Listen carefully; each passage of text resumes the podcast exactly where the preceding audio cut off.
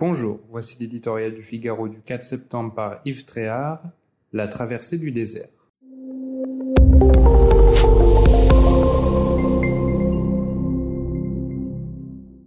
En politique, il faut toujours se méfier des jugements définitifs. Après la victoire de Nicolas Sarkozy en 2007, Bernard-Henri Lévy, reprenant une forme de Jean-Paul Sartre, estimait que la gauche était un grand cadavre à la renverse. Cinq ans après, François Hollande, monsieur 3% dans les sondages, accédait à l'Élysée. La prudence n'empêche pas néanmoins de se rendre à l'évidence. À huit mois de la présidentielle, la gauche française est dans une impasse.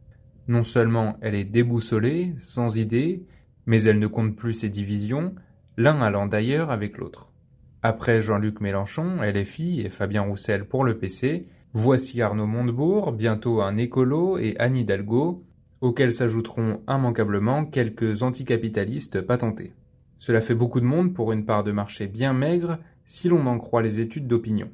Autour de 30% des intentions de vote au total à ce jour. Le leader maximo de la France insoumise est le seul à dépasser péniblement 10%. À force d'outrance, celui qui pouvait le mieux rassembler s'est marginalisé. Même son entourage en vient parfois à s'interroger. Entré il y a quarante ans à l'Élysée, François Mitterrand doit se retourner dans sa tombe. Il n'a pourtant pas peu contribué à cette crise d'identité dont l'actuel embouteillage de candidatures est le fruit. Dans le tumulte de la mondialisation, une bonne partie de la gauche a oublié le peuple pour miser sur les minorités, nier les réalités pour se perdre en allusions abandonner ses principes pour flirter avec l'intolérance et l'obscurantisme. Les écologistes pensent à être l'aiguillon de la refondation, mais ils sont plus coupés du monde que branchés sur lui. Arnaud Montebourg souhaiterait jouer une autre musique, mais ses camarades ne le reconnaissent plus. Quant à Anne Hidalgo, on attend de savoir ce qui pourrait la distinguer d'un syndic de faillite du PS.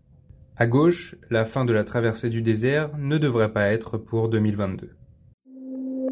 Thank you.